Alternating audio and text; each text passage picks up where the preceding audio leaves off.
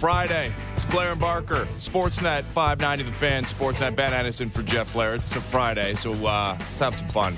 Let's call in the reinforcements. We got Caleb Joseph, Blue Jays Central, in studio with us for the first hour. What's up, buddy? Hey, great to see you. Great to be here. This is all-star squad right here. I think so. That's pretty good. It's not bad. Blue Jays starting a series against the Texas Rangers tonight. Let's get to the roster moves, though. Unless you got something else you want to interject with. No, you can. All right. Go for it. Let's do it. Adam Cimber, reinstated from the paternity list. He will be active for tonight's game. How about this? Spencer Horwitz, recalled from AAA Buffalo. He will be active before tonight's game. Thomas Hatch has been optioned to AAA Buffalo. Nathan Lukes optioned to AAA Buffalo. Okay, so Spencer Horwitz is a first baseman. He's played a little bit of left field. He's played a little second base. Not in the big leagues. He's not got it. Yeah. He's never played in the big leagues. Yeah, we can say nicely he's probably not going to play left field in the big leagues. I would say. Also, he's pretty good on base threat. Like, you can get on base. He can take a walk. Khaki's dream. Yeah. Absolutely. He can put a ball in play. The big-time power has not manifested itself yet in the International League. 2 home runs this season, about 200 plate appearances. Kevin Barker. That's a pretty big sample size. I would think that many at bats, you probably are what you are, right? It's trying to learn on the fly and teach yourself how to hit home runs, ambush, sort of laying off things. You can't drive big part of the field. Is he a pull hitter? Is he a guy that can let it travel, create some backspin, hit a wind-blown homer to left field? Probably not, just with those numbers you just mentioned. Yeah. And I don't think that's why they called him up. Why'd they call him up? Well, it sounds like, because Brandon Belt's not in there, they sort of that contact guy that can sit over there a couple of days, not do a ton, come off a bench, maybe give you a professional bat. Dare I say professional at bat. I think that's sort of what they're looking for, right? And I don't think we should get too excited about it, but good for him. Yeah. This is what you want, right? You want an opportunity when you come up. 24th round pick by the Blue Jays in the 2019 draft, playing out of Radford University. He's 5'10", 190, 25-year-old kid, going to make his major league debut either tonight or sometime, you would think, on this series in Texas against the Rangers. But, it's not just this season that there has been a lack of power for Mr. Horwitz. 341 minor league games and 30 home runs. So, we're talking about a guy who plays a premier offensive position in first base, like yourself, and has a career 292 batting average and a career 395 on-base percentage. But, home run power not exactly there. But this team needs offense right now, Caleb. Can he drive a run in? That's all I want to know. I don't care if he can hit it out of the ballpark. Can he get a base hit with a guy and runner in scoring position? Or does he need a coach how to separate from, down the middle the other way, or have to tell him how to have a decent approach? I think that's what Caleb's trying to tell you is when you call guys up, they should know how to do that already. Is that something he can do? Is he, again, able to sit over there for a couple of days, come off the bench, like Caleb saying, give you a competitive at bat with a dude at third base with less than 2 outs? That's what they're screaming and yelling for.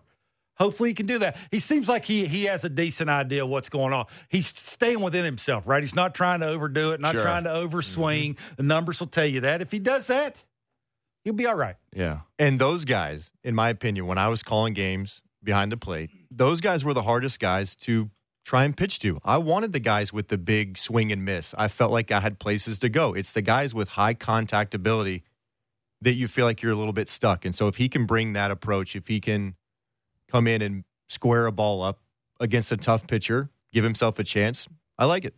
We'll see if he's in the lineup today. But the Blue Jays need to hit with runners in scoring position, just flat out, right? Yeah, I would think he's not going to play today. Okay.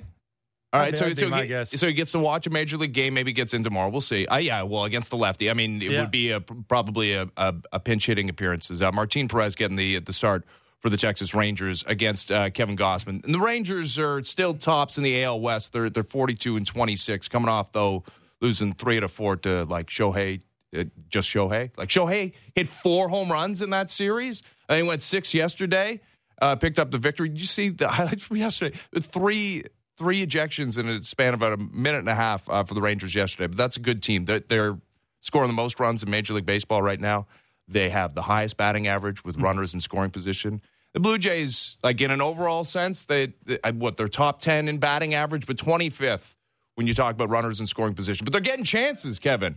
Fourth most plate appearances with runners in scoring position in the major leagues of baseball this season. Yeah, I think I've heard Caleb say that, right? You're getting a bunch of chances at least, which is a big deal. It almost makes you wonder, facing a lineup like the Rangers have, makes somebody uncomfortable. You think Kevin Gausman would maybe move a guy's feet early in the game and, you know, maybe don't dig in. But I do want to ask, coming off a stinker, like the split finger's not working, right? The velocity was there, the location somewhat with the fastball was there, but the split finger just didn't have the late tunnel, the late big break to it.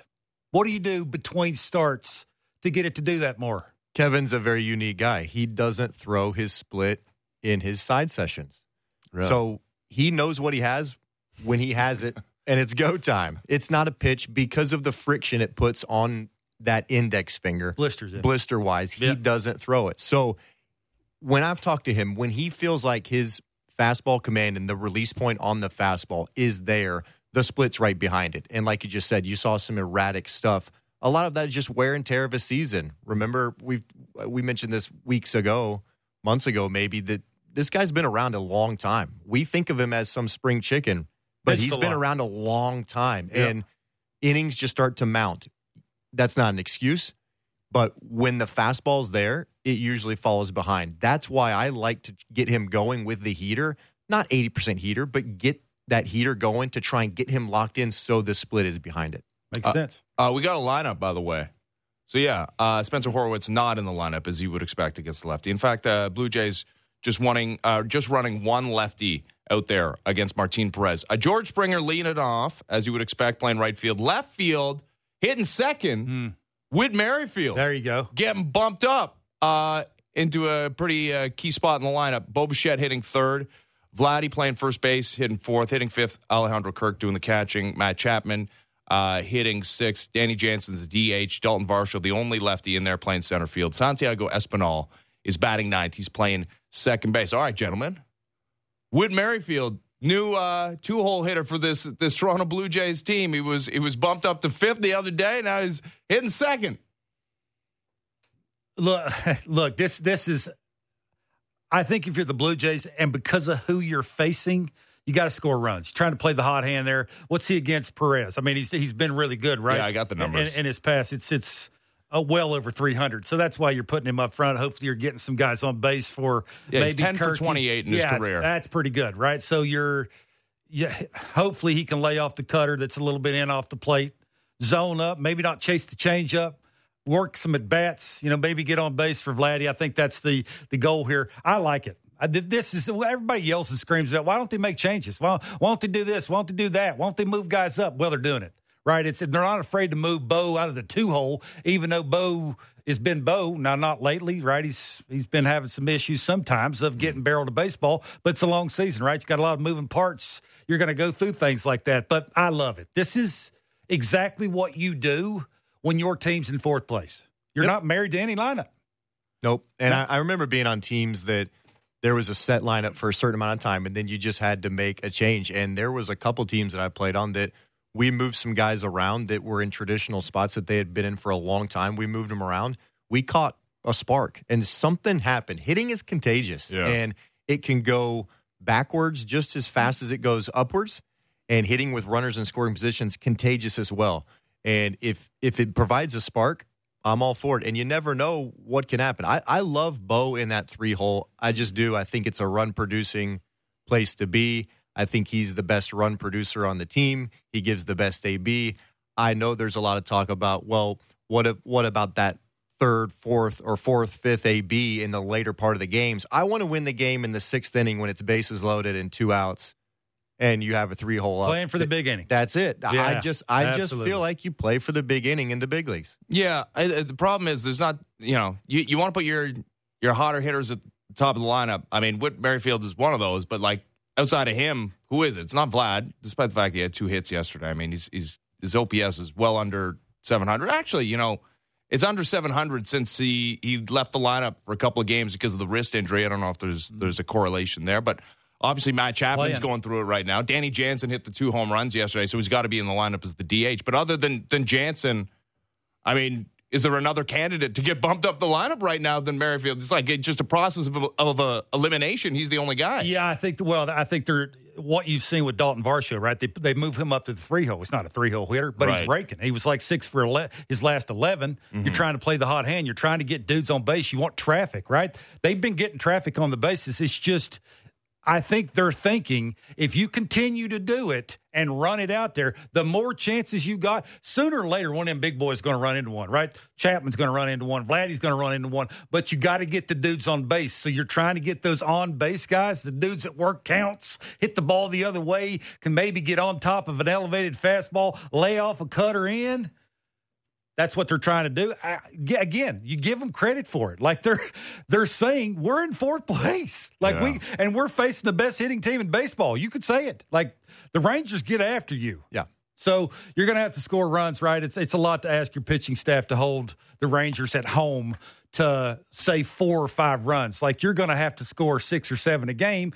That means you got to get a bunch of dudes on base. Somebody's got to run into one. I like it. Now it's just up to the players to go out and get it done. Yeah. Yeah. I mean, when you went out and got Whit Merrifield, I mean, it was not a guy that you expected to play every day right out of the gate, and then he kind of earned his way into the – I mean, he wasn't even the everyday second baseman to start this season. All of a sudden, Caleb, we're in middle of June. He's hitting second for a team that before the season had World Series aspirations. That's not casting aspersions on anybody, but it's – Well, Varsho's hitting cleanup to start the season. Yeah. Too, right? I mean, you could throw a bunch of names in a hat to blame for that, right? I mean, that's – this is sort of what you got, right? It's expectations are a World Series, and then you don't have a cleanup hitter. You don't have your best player that we thought, hitting-wise, being your best player. You tend to have to make changes. You got to put dudes in spots that normally you wouldn't want to do that to and hope that they go out and give you quality at-bats. But, Caleb, it's really good to have you on here because you are a former catcher and facing Martin Perez, and there's a couple of guys. Me and you talk about this all the time about approaches. It's not mechanics, right? It's just sometimes guys been around long enough. Mm-hmm. They make little tweaks. You know, you do the fruition with Vladdy, right? All the hand movement. It is what it is. It's not like all of a sudden he's going to change that. Now it's about what you refine approach-wise. What I don't swing at is very important, right? Matt Chapman you can throw in there, too, with a little toe tap, right? It is sort of what it is. He's married to it. He's had a really bad month and some change. He ain't going away from it. It is what it is. So how do you refine it? You're the hitting coach for the Toronto Blue Jays. You're facing Perez, okay? Doesn't take a brain surgeon to look up to think, okay, I'm right-handed. I'm probably going to get sinker, cutter, somewhere in, right? He's going to try to establish in early in a count. He's either going to try and get you to have a weak swing, rollover with the changeup, or try and get a swing and miss with that pitch. If Vladimir Guerrero Jr., say first inning, right before he goes up to his at-bat, you're the hitting coach for the Blue Jays. What do you tell him to do? Like, what would be your plan for Vladdy against Perez? Vladdy is different to Chapman in that, for me, Vladdy is more of a east-west guy in terms of approach versus the north-south that Chapman would be. Chapman has a ton of trouble at the top of the zone. Vladdy can hit that because of his bat plane. For me, it's all about east-west with Vladdy. Is it in? Is it out? You know, like you just said, Perez is going to try and get him sped up on the inner half with the cutter, with the fastball. If he wants to look in there, absolutely fine. You have to sell out to it. How do you do that? What you do is you pick a spot, you pick a speed, and you set your eye level to that so that when you see it out of that one spot, you're in go zone. If it comes out in a different slot, which if it is a changeup, it's going to come out of a different slot. It's going to start more further away from you because he's releasing the ball earlier. If you're looking in and you're looking hard, it's going to be released closer to you. You see those tunnels. You see those lanes. You've stood in the box for a million years. When you sit one side of the plate and you sell out to that, what happens is you accidentally take the nasty changeup on the outer half.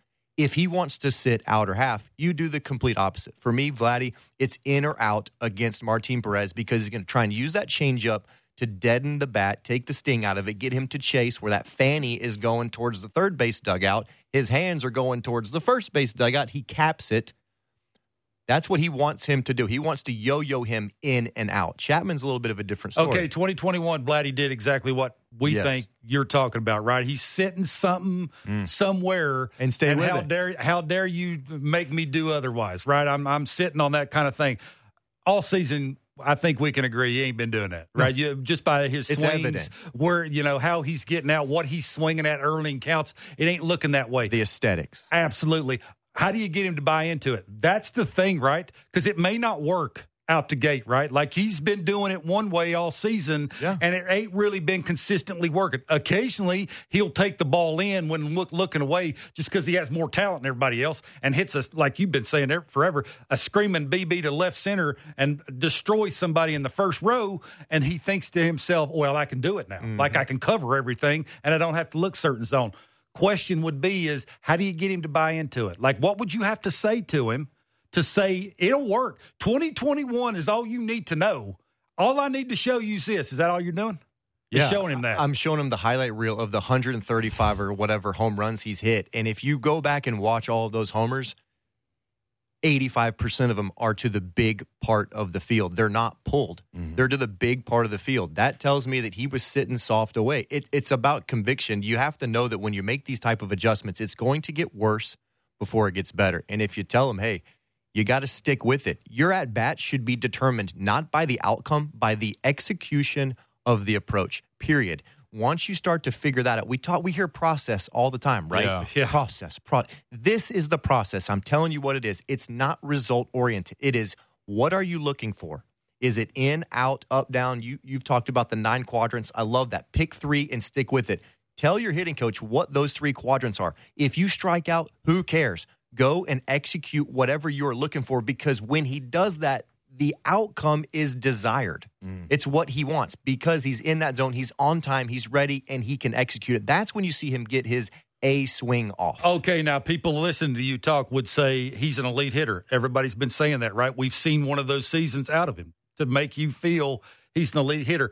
Why does a hitting coach have to tell him that? If you're an elite hitter, that means this between the ears is elite, right? Like you can't do the same thing over and over to me.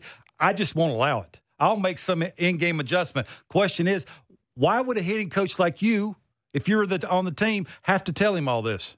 Is the question.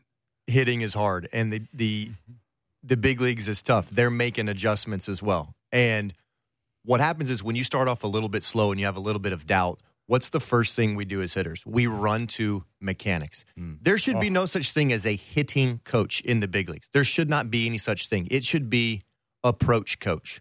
Once you get to the big leagues, your swing is, for the most part, your swing. You can make very subtle, small adjustments, which we talk about Matt Chapman. Yeah. He's doing all these major adjustments in his brain, in his body. They feel like massive adjustments, but when you look at it, it's the same. There's nothing really, really that different.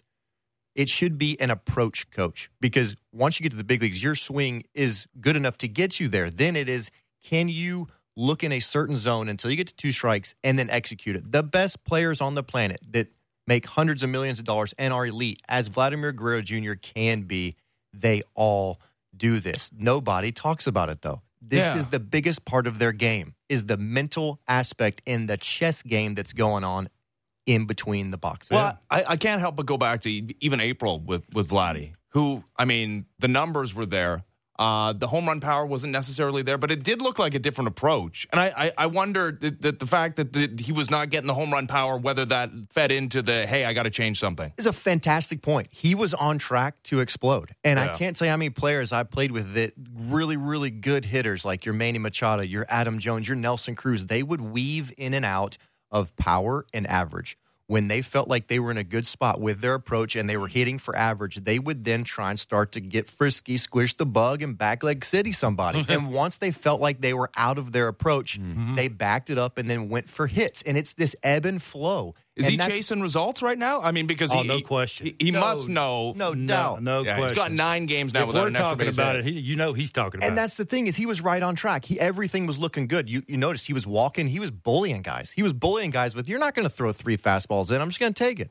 And then what happens is there's not a lot of power there, and then he starts to change. When, if he would have kept doing it, then you start to catch it a hair more out in front, and then you lose one into the seats, and then before you know it, you hit 7 in 10 games. You blink. This sounds silly, but with where Chapman is going to be at the end of the season, he's going to get paid. Just, you know, there really is nobody else to pay. Like whatever that number is going to be, it's going to be a big number, right? Mm-hmm. My question is, why doesn't he look like he has fun? Like, I know you roll your eyes, and I do. Like, I went through struggles. I mean, you get sent down. I got sent down a lot, right? I was stunk, right? You get sent down. You go through it. But you try. Every coach comes up to you that you've ever had and always says the same thing. Try and have fun. Mm. Like, go out there and make it fun somehow. You know him better than we know him. Does he have it in him? Like, does he have it in him to where – you know, he hits a ball that he just misses. He flies out to the warning track, and you can tell he's just like, you know what? I get him next time because nothing else is working. Do you think he has it in? Some of that, Barker, honestly, is like personality. Yeah. My brother's that way. My brother, great left-handed hitter, phenomenal left-handed hitter. And he would just miss a ball and, I was that close. If I hit it to the warning track, I'm pulling my hair out because that was probably my best bullet. Like, oh my goodness, I almost had it. I'm not going to hit a ball that hard for another month. Not going to get that pitch again. Yeah. It's sometimes it is the personality. And he is a very serious guy, and he wants to win. He's very adamant about results. And performance pressure in the big leagues once you hit free agency is difficult. I had 1 year of it, and there was something different about I'm about to hit free agency. I want to get paid. I want to do it. And the desire. Somebody told me one time, you can want something so much in this game that you strangle the opportunity. Before you know it, you're not having fun. You're putting a lot of pressure on you. And as a tinkerer, that's a big strike against him. He loves to change. He loves to dissect. He loves to analyze. And this is a game of failure. It is an impossible game to perfect. Can you sense that as a catcher? Oh, yeah. You can sense him trying too hard. There's a weird feeling in the box. Absolutely. Yeah, absolutely. It's a tense feeling, and I don't know how to explain it other than you can just feel when a guy – you look at their takes, too. A lot of that – you can feel their takes. You can feel their anxiety in their takes. When they're just – barely moving on a pitch that is a really good pitch, that always used to scare me. Oh, my goodness. He took that way too well. Yeah. There are other guys when you can throw a ball 4.5 feet outside and that front hip's jerking out and the front shoulder's flying and you're going, this guy has no chance. You know, and I'm going, I know what that feels like. I spent an entire career trying to hit that way. You can feel this tenseness. And, yes, he wants to get paid. He wants to do everything so well. He wants to be the guy. He wants to be a guy Absolutely. That they can count on. So there's a little bit of that relaxation, and the best players that I play with, they just didn't give a bleep. Yeah. The best players I played with, they did not give a bleep because they knew were the best, and it was this weird mentality that just allowed them to endure failure. This game's all about enduring failure. It's an art to feel that way. Bingo. Yeah, but it feels like that's ingrained. Like, just like you're not changing your swing in the big leagues, you're not going to change who you are, your mentality. You're born with it. Yeah, I would say, like, and you know, it seems to be working for Bo Bichette because it feels like he's got the same mentality. That's a great thing. I talked to Bo about that 2 weeks ago, and I said, how are you mentally? And he said, this is the first year. It's like a buildup. Yeah. All these years have built up to, I'm just playing my game, and I'm not worried about it. And you know what? You know why? You just gave me the money sign. I said this from the get-go. Yeah. That was the one time I've seen him smile. Is he was doing media after signing the 3-year deal. When you get security in this game, it allows you to just exhale. Yeah. It just does. Everything else is based off of the next hit, the next homer. It's just literally every stat that you put on the back of your baseball card is another dollar in your pocket. You think Vladdy thinks about that? 100%. You do. Wow. This guy, he wants to be the guy. He's comparative. We all are. That's how we get paid. We get paid by comparison. Sort of him and Soto, right? 100%. And their buddies. And, yes, we're all competitive, even inside the game. Of course, he wants – and don't forget, he's competitive inside his team, too. Yeah. A couple guys that are – Bo's hitting in front of him. Yeah. There's psychological there. Sure. I remember there was a time when – Jones and Machado and Cruz, and there was kind of some shifting going on, and nobody ever said it, but you could feel it. You could feel this, like, who's top dog now? Jeff Jenkins hit in front of me, and I was hip flying and trying to, like, no city, and I had the lift, you know. Yeah. I'll show you. Oh yeah, look, who's doing it? How do I do that, right? You know, I had the like the 80-20 You know how they want you 50-50 on point of contact? I was more like 80-20 because I was trying to uppercut and hit the ball in the air just because of the dude hitting in front of you. There's something to that, right? You watch him, he can hit everything, and you want to do that. And when you're not, you try too hard, and then it sort of turns into us having conversations about where's he at, where's he been all year. Well, half as many home runs as he hit a season ago through 67 games. Well, in that incredible 2021 season, he had 22 homers. At this point in the season, last season he had 17. Now he's sitting on 9. One of those against a position player as well. I mentioned it since May 6th, 666 OPS in 34 games. That's coming off the wrist injury. But, yeah, he's got to get it going. If the Blue Jays want to go where we all expect them to go. All right, Caleb, you're going to stick around? Sure. All right, because we're going to talk to your former teammate, Adam Jones, 5-time Major League All-Star. Joins us next as Blair and Barker continues. Ben Ennis in for Jeff Blair. Sportsnet 590, The Fan, and Sportsnet. Smart takes on the biggest stories in sports. The Fan Drive Time with Ben Ennis. Subscribe and download the show on Apple, Spotify, or wherever you get your podcasts.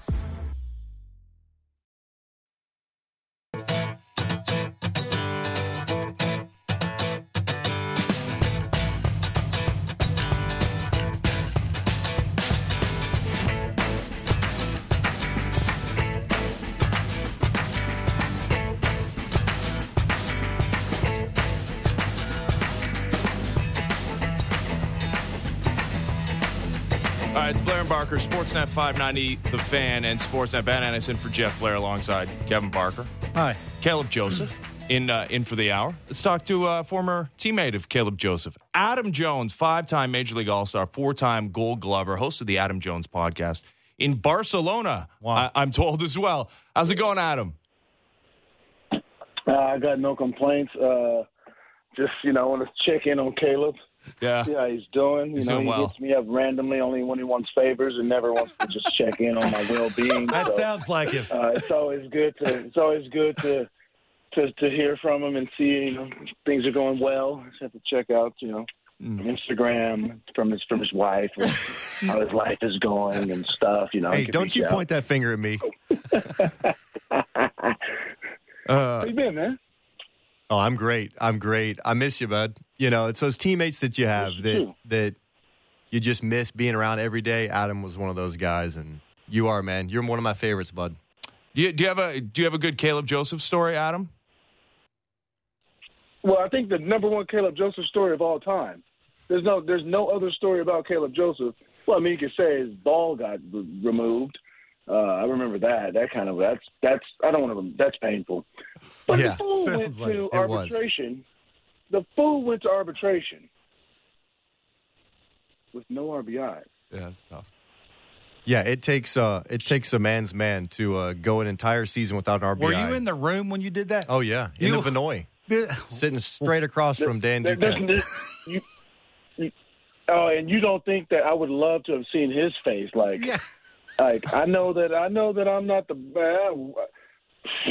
Who was Bullwinkle in the room there, huh? Bullwinkle. I was looking up those numbers. 2016 was the year. So we are talking about a man that in 2014 hit a home run in 5 straight Major League games, Caleb Joseph.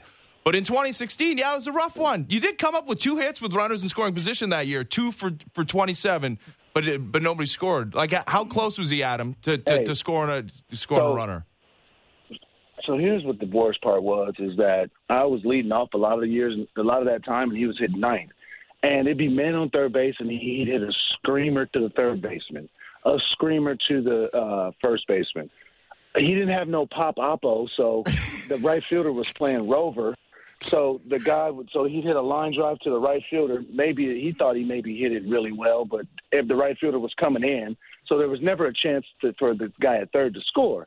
And then, I get up and hit a blooper because, I got some pop, and the guy's playing at normal depth, and the ball lands. And I'm like, see, Caleb, that's how you get an RBI.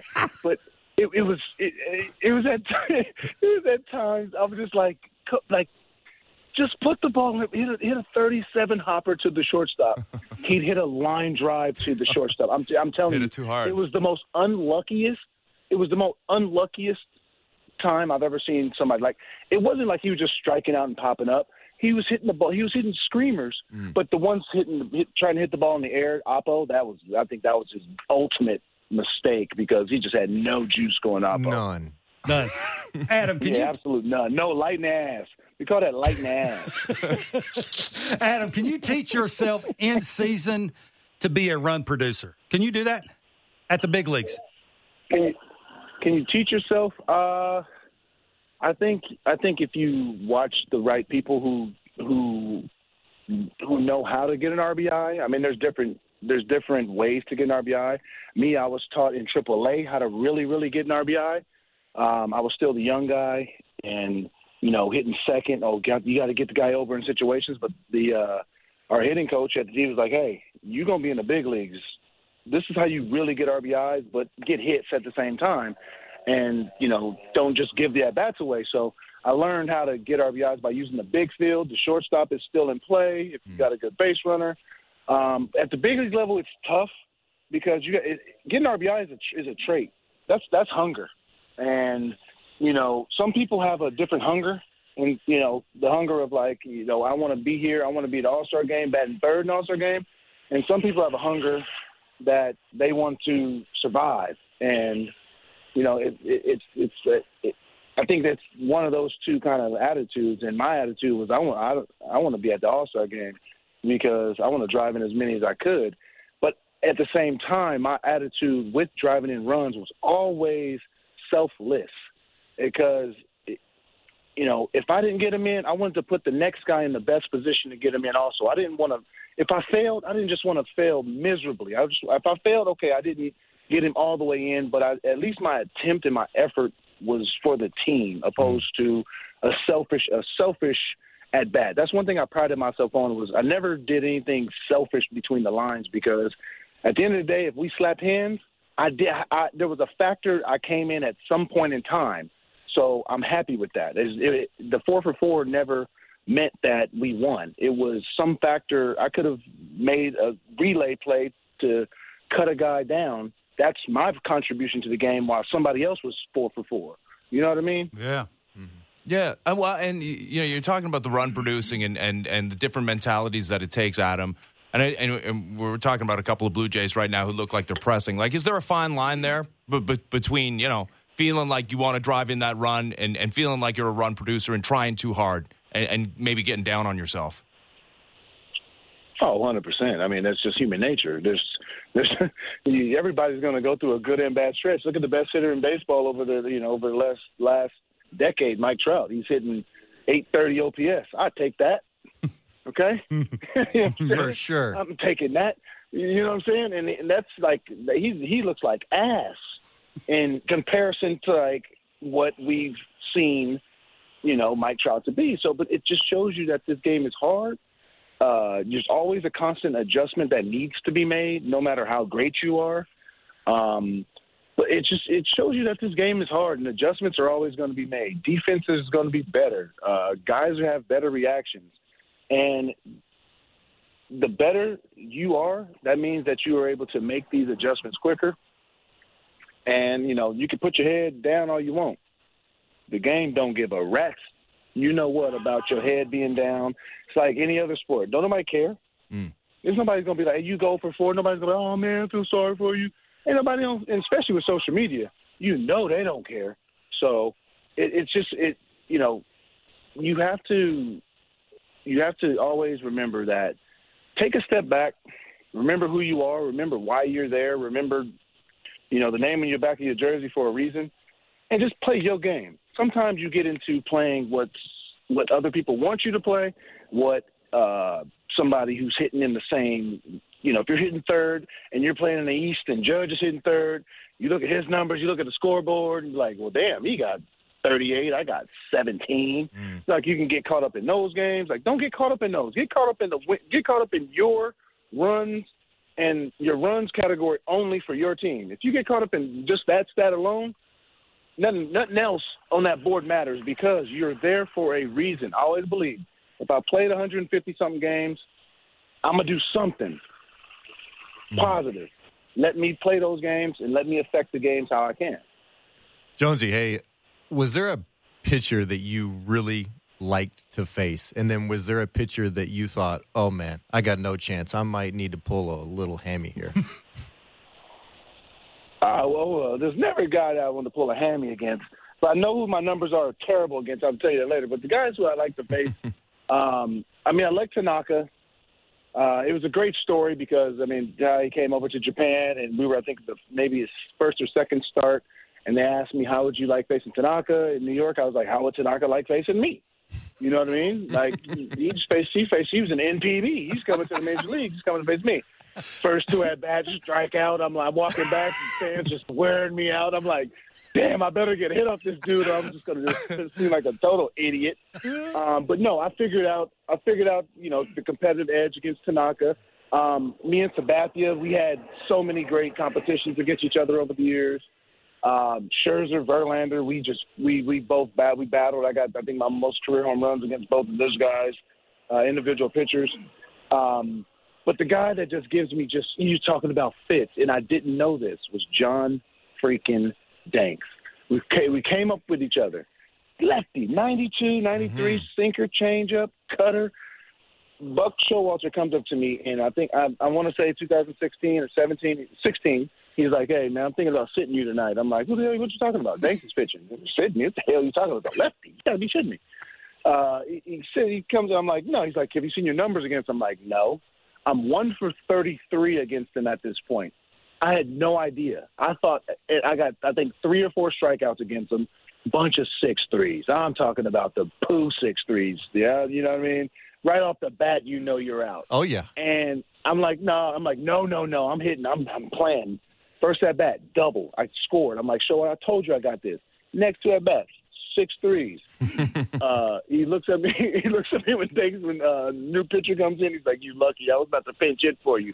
Obviously, you bet. Ain't no way that's going to happen. But it's just, you never know who you're not. Like, sometimes you like, okay, I don't like that guy. I don't like him. I don't want to face him. But then there's guys who's like, I didn't know I was that bad against him. Danks was the guy I really didn't know I was that bad against. There was never anybody to me. I'm like, I'm fearful. I don't want to play. I don't want to play. Like, no, there was never any guy like that. I don't care who you are. I want to play. You know me, Caleb. I want to get in the lineup. Sometimes I wanted to DH. I didn't always want to play center as I got older. Sometimes especially with that pitching we had. Job. Ooh, sometimes I wanted a DH job, but hey, the grind was the grind, and, my job was my job, and I took it with pride. Adam, how about Martin Perez? That's who the Jays are facing. I looked it up. You're 4 for 21 off him. You got one big fly. You remember facing him? Hey. Happens. Oh, he throws a sinker, change-up, cutter guy. Yeah, that's it. With a slider. He keeps the ball down. You got to get it. You got to get him up. If you get him up, if you play to his game, as I'm sure I did again. All the guys, I don't even walk in against nobody, okay? Somebody gave me a bat. I'm Popeye the Sailor Man. Or Bam Bam. It's time to swing it, okay? But I know that, his game is low in the zone, playing at the knees. He's a sinker baller. He wants to go at 8 innings. That's what I love about him. He's one of those guys that will attack the zone, so he's going to give you a pitch to hit. You just got to get it up.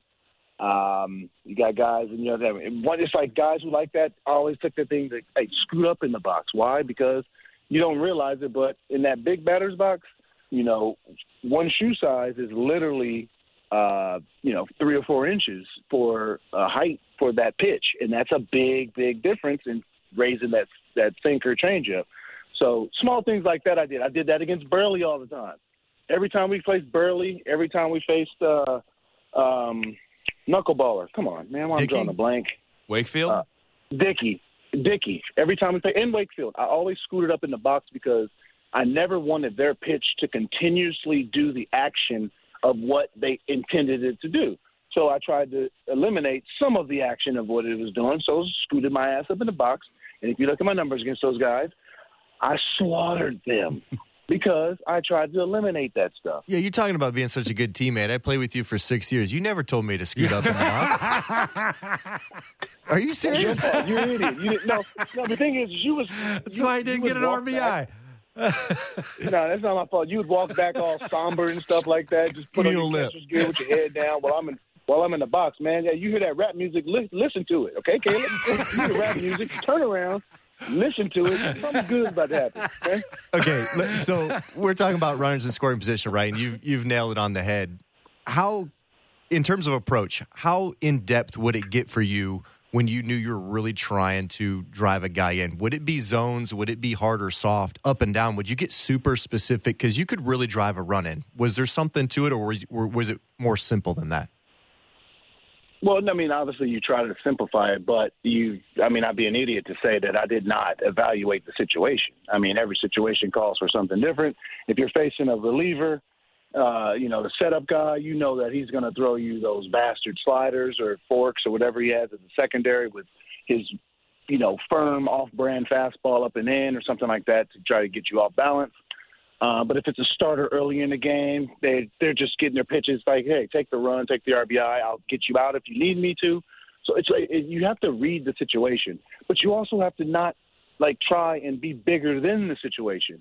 If it's the first inning, I mean, say if it's second, third inning or early in the game, and there's a man on third base, take the RBI. There's no need to try and jack a home run to left field when the guy's throwing you nothing but fastballs away.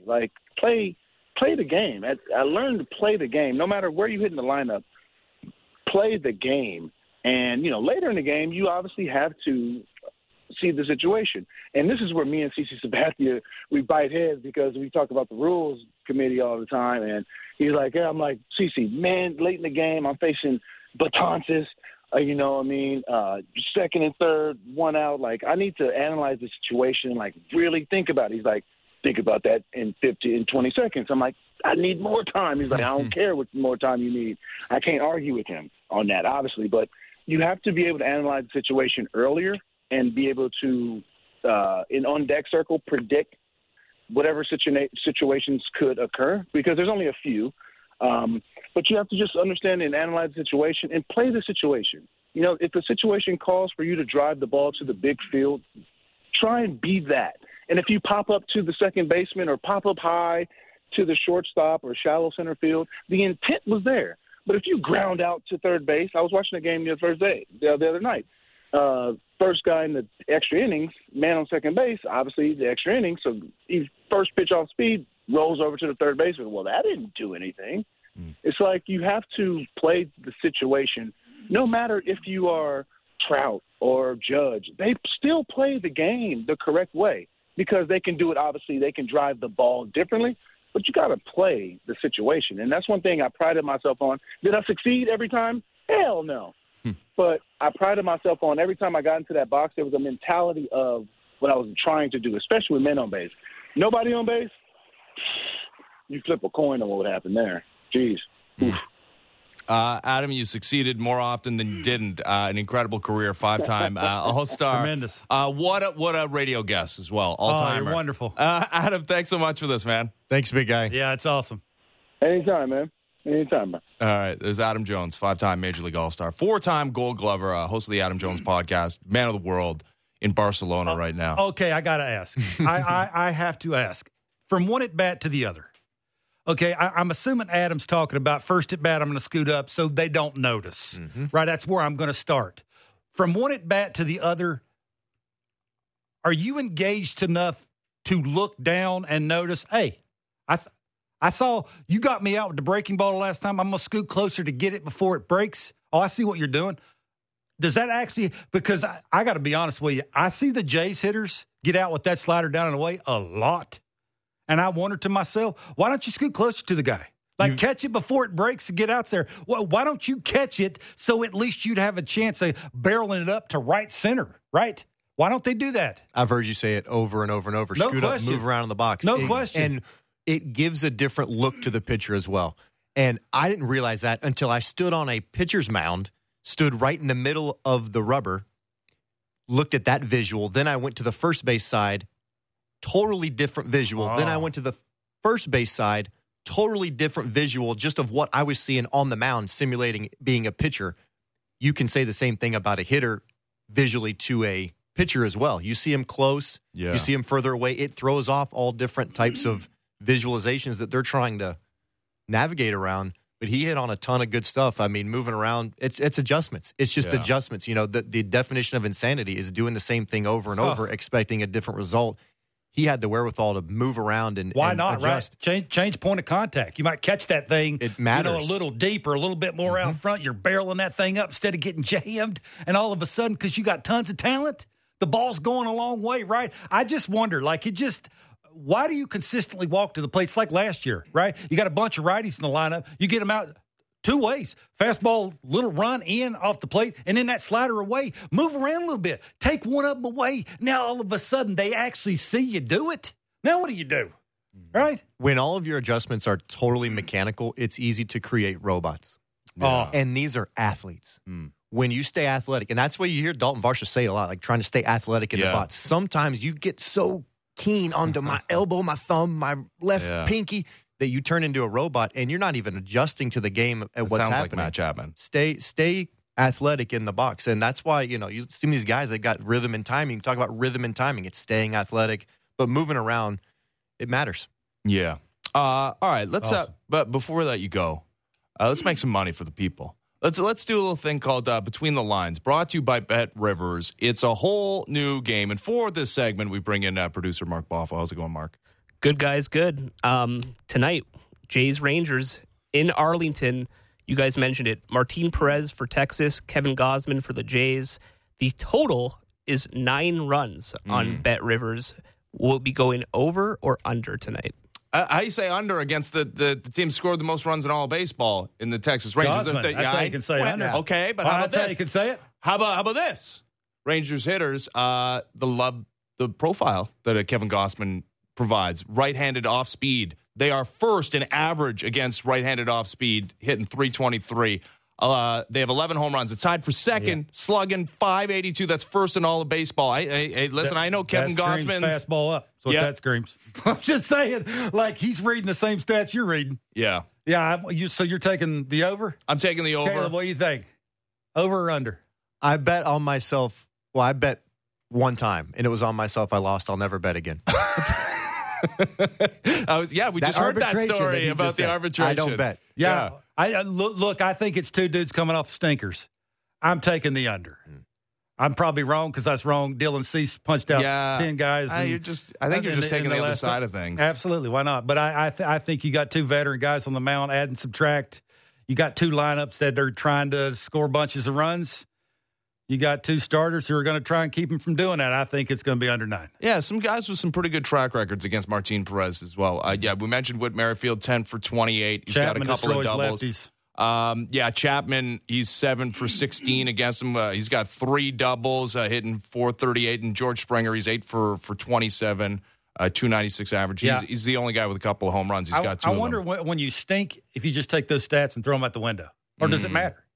Well, he's a nibbler. Perez is a nibbler, so he's going to try and get you to force weak contact. Out. And when you're a nibbler and you're okay giving up contact, you're going to give up singles. So you're going to look at some of these stats. Oh, man, that's pretty good. He's hitting .460 off of them. And 11 out of the 12 are singles. Yeah. And he can navigate around that. There you go. Look at that. Yeah, that's pretty good. The catcher talking. That's pretty smart. Yeah, this Blue Jays team is not out of problem racking up hits. It's been the extra base hits. All right, that was Between the Lines, and it was brought to you by Bet Rivers.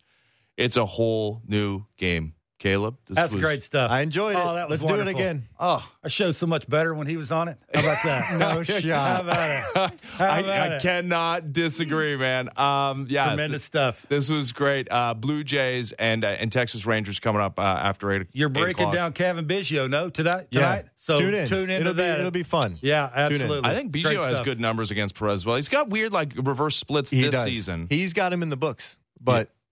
Well, we're not talking about left on left. No, we're not talking about that. We're talking about getting the head out on 101. That's what we're talking about. All right. Easy. Easy, too. Not thinking about it. That was impressive. How about it? Weird, huh? Oh, it's crazy how that would work. Well, okay. We'll be tuning in. Can't wait to see it. Yeah, Blue Jay Central, 7:30. First pitch just after 8 o'clock. It is Kevin Gausman against Martin Perez. Caleb Joseph, part of Blue Jay Central today. When we come back, we'll get into the Texas Rangers of it all with Mark McLemore, analyst for Bally Sports Southwest and the Texas Rangers. As Blair and Barker, it continues. I'm Ben Ennis in for Jeff Blair alongside Kevin Barker. We're on Sportsnet 590 The Fan and on Sportsnet.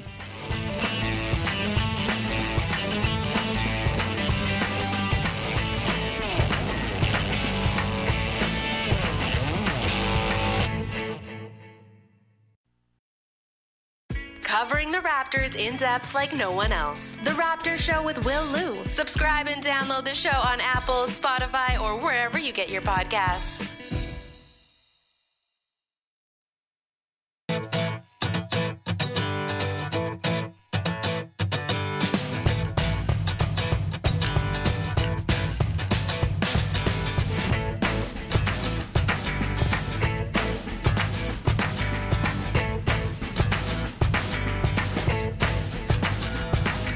All right, Blair and Barker, Sportsnet 590, The Fan and Sportsnet. Ben Ennis for Jeff Blair alongside Kevin Barker.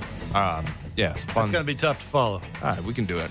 Pretty good. I believe in us. Oh, by the way, Backleg line is open, 416-413-3959. Yeah, it's a fun hour. Great. Okay, so Blue Jays are going to play this Rangers team, Kevin. Yeah. It's playing real well right now, and it's not totally out of nowhere because they spent a bunch of money last year, and it did not work out, right? That was a bad team. Lost 94 games a season ago, the Texas Rangers did. Marcus Semien got off to a horrible, horrible start. He turned it around, and Corey Seager wasn't Corey Seager-like. And he's been banged up this season, but when he's been in the lineup, he's been real good. And Marcus Semien's been real good basically start to finish. This offense has been pretty unstoppable. They're getting, I don't want to call it lucky, but they're like batted ball luck is going their way. You could say what the Astros are going through has helped a lot. Now take nothing away from their offense.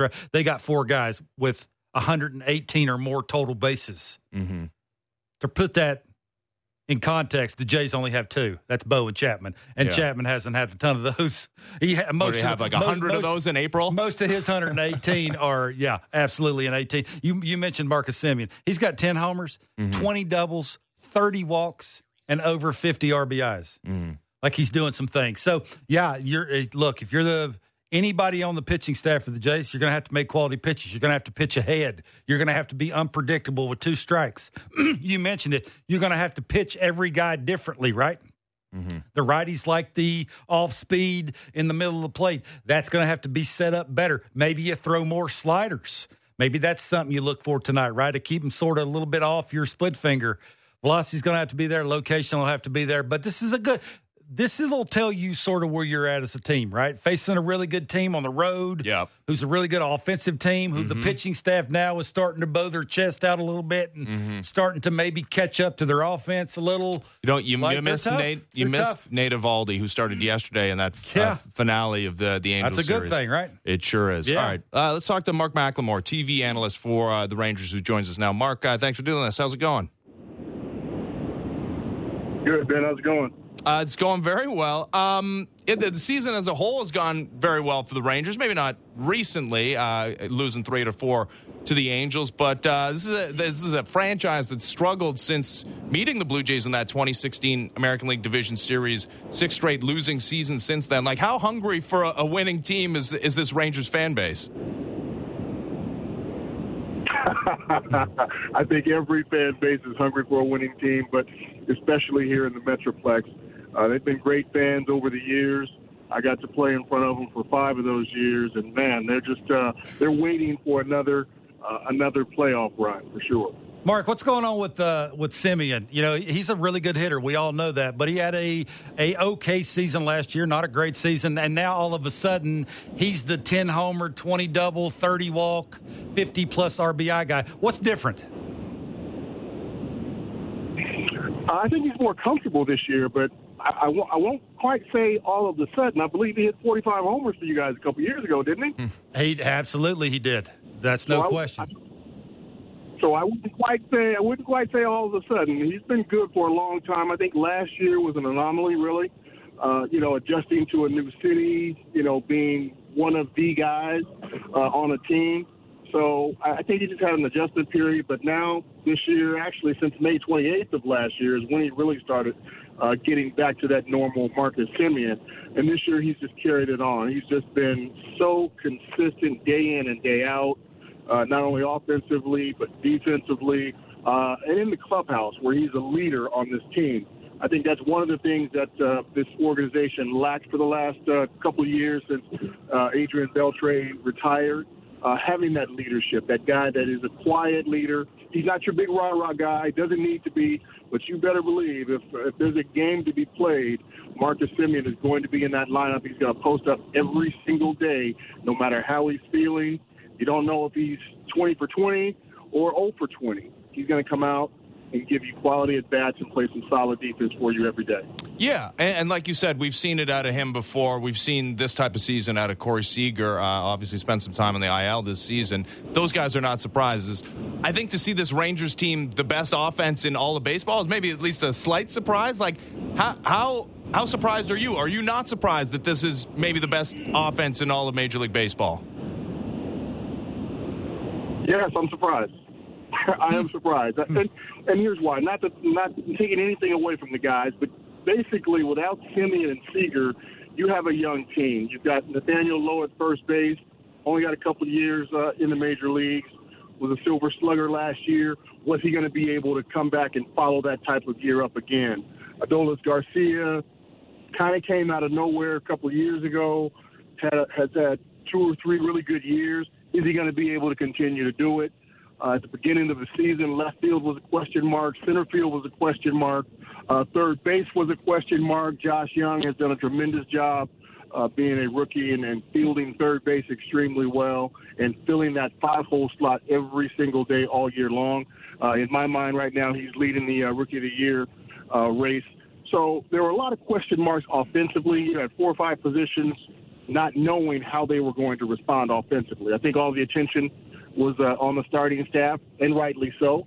I think Chris Young did an excellent job going out and getting some top-notch talent for that rotation. So, yes, I'm surprised that the offense is leading Major League Baseball in offense, but it's good to see. And I think some of those answers have been answered. There's still a lot of season left. So hopefully they can keep that pace up. Mark, like the Blue Jays need a cleanup hitter, right? To take them to a whole different level, they sort of need that run producer guy, like who's going to just sort of put everybody on their back and sort of help take them where they want to go. Is there a need for the Rangers, like, say, you know, is that one little spot, maybe an eighth inning guy, maybe an extra starter that can give you some more length? Is there one little spot that if they take care of, will take them maybe to a different level? No, I don't think it's one spot. I think they've got a couple of spots, a few spots that they actually need to address. Probably a couple of bullpen arms. I think that would make them feel a lot more comfortable, to give Bochy some more options to go to in the bullpen in tough situations late in the ball game. And they could probably use another starter. You can never have too much pitching, especially when you're making a playoff run. So I think a couple more bullpen arms and possibly another frontline starter would definitely do them some good. Like we said, there's some talent on this team, and it's not a surprise to see Marcus Semien and Corey Seager hit. But those guys were on that team last year, and they had lesser offensive years than they're having right now. But Bruce Bochy also is a new addition this season. Mark, what can you tell me about his impact on this team? For me, Bruce Bochy was the most important signing that this Rangers organization has had probably since signing Nolan Ryan, to be perfectly honest. He brings a winning attitude to this organization. He's got 3 World Series championships, won over 2,000 games. He's 10th on the all-time win list. He just brings that pedigree, that oomph that you need when you walk into that clubhouse. You know Bruce Bochy's in charge. He's going to let you play. He understands the game. He understands how to mix analytics and I won't say old school baseball, but baseball, the way that it used to be played. So he's got a very, very good mix of that. He uses all the information possible, and he puts his players in the best possible position to succeed. So him being in that clubhouse every day, I think that really hits the ship, whether it's, the offense or the pitching staff. He lets Mike Maddox do his thing and his coaching staff. So delegates extremely well. But just knowing that Bruce Bochy is the manager of this organization, I think these guys absolutely love it. Mark, I played for Bruce. He sent me down. It was the easiest being sent down I've ever had. He just called me in the office, and, you know, it was like he felt sorry for me. Like, it was like, you know, it was just hurt him so bad, and I think he took me out for a drink at some bar once. Like, he didn't really know who I was. I was there a couple of weeks. No kidding, right? Just the communication factor is a huge deal on one of a team that has the expectations the Rangers had. Listening to you talk about Bruce, and whenever I played for him, it's just sort of some things never change, right? And you need that guy that sort of, I got this. Like, you know, you're looking down that dugout, and when that big situation arises, you just need that guy to sort of say, I got this. You do your job, I'll do mine. It's a big deal, right? It really is. You look down that dugout, things aren't going the way that you want them to go, and you see him standing there the same way he is when you're on a 10-game winning streak. He doesn't change. He doesn't get too high. He doesn't get too low. Because he knows and understands this game. You can be good one day, and you can absolutely stink it up the next day. But you've got to continue to come back, fight, make adjustments, and go through it. So looking down that dugout, you've got to have that steady, calming presence, and that's Bruce Bochy. Yep. Yeah. He also can get heated, as can any manager. Question. He was ejected yesterday, as was Mike Maddox and Marcus Semien on a check swing call. I don't know if I've ever seen that, Mark, where like three people ejected in a span of about 35 seconds. You ever seen that before? No, I can't recall it, but I'll tell you what, I was there last night, and all of a sudden it happened. Three guys are gone. I'm like, what? I missed it. it was in between innings. You know, the Rangers are taking the field in the eighth inning, and all of a sudden you got Semien gone, who, number one, is not a hot-headed guy. He went out to Jesus at first base and wanted to have a conversation, respectful conversation. It didn't end. It didn't happen that way. He's gone. Maddox comes out. He's gone. Bochy comes out, and he's gone. All within 30 seconds. And so, no, I don't think I can recall seeing it that fast. And Bochy did say in the post-game interview last night that the only reason Maddox got out there before he did is Maddox is a lot faster than Bochy. He doesn't get around well too much. So it was pretty funny. That's pretty awesome. Okay, if I'm a right-handed hitter and I have to face Martin Perez, what do I eliminate, right? I can't cover all three of those pitches. His changeup's really good. His cutter's really good, and we know what his sinker does. But what do I have to eliminate to be good against him? For me, I'm going to eliminate everything except the cutter. If I'm a right-handed hitter, I'm going to look for that cutter, and I'm going to look for him to make a mistake. Hopefully start it out over the plate or off the plate away, and then it's going to break back into me. And for me, that's what's been, one of his issues, not being able to locate the cutter. When he's trying to go in, he doesn't get it quite too far in enough, and it hangs out over the plate, and that's when damage is done. So if I'm a right-handed hitter facing Martin Perez, especially right now, I'm looking cutter. I'm not swinging at anything that comes out of his hand that looks like it's below my knee. Mark, how difficult was it for this team to not have a letdown when the Jacob deGrom news came down that he was going to have Tommy John? You know, I think with the veteran presence and Bruce Bochy running the show, I don't think it was that difficult at all. And then you had Nate Eovaldi, who absolutely stepped up right when that news happened. Not that, you know, he said, hey, I'm going to put everybody on my back. He just knew that, hey, everybody had to bring it up a notch when you lose your ace, and he became that ace for this Rangers staff. You look at the job he did last night, 7 innings, gave up 3 runs, but got the loss. You know as well as I do, I'll take it. If my starter is going to go, going to give me 7 strong innings and only give up 3 runs, especially with this offense that the Rangers have, I'm feeling pretty good about my starter only giving up 3 runs because, for me, that keeps us in the game. It gives us an opportunity to win, and the Rangers had it last night. They just couldn't come up with that big hit. But having said that, when you've got an Eovaldi on the mound that is going to go out there and keep you in a ball game, you've got to love it. So as a whole, I think they all stepped up. The offense started kicking in. The defense has been pretty solid all season long. So I think everybody and it was led – in my opinion, by the veterans on that club. Not, they've got a lot of young guys that are on this team, and they're not only looking at Bochy, but they're looking at the veteran guys that have been through this. The Robbie Grossman that's going out there pretty much every day. You're looking at Semien, you're looking at Seager, how they're doing, and Eovaldi out there.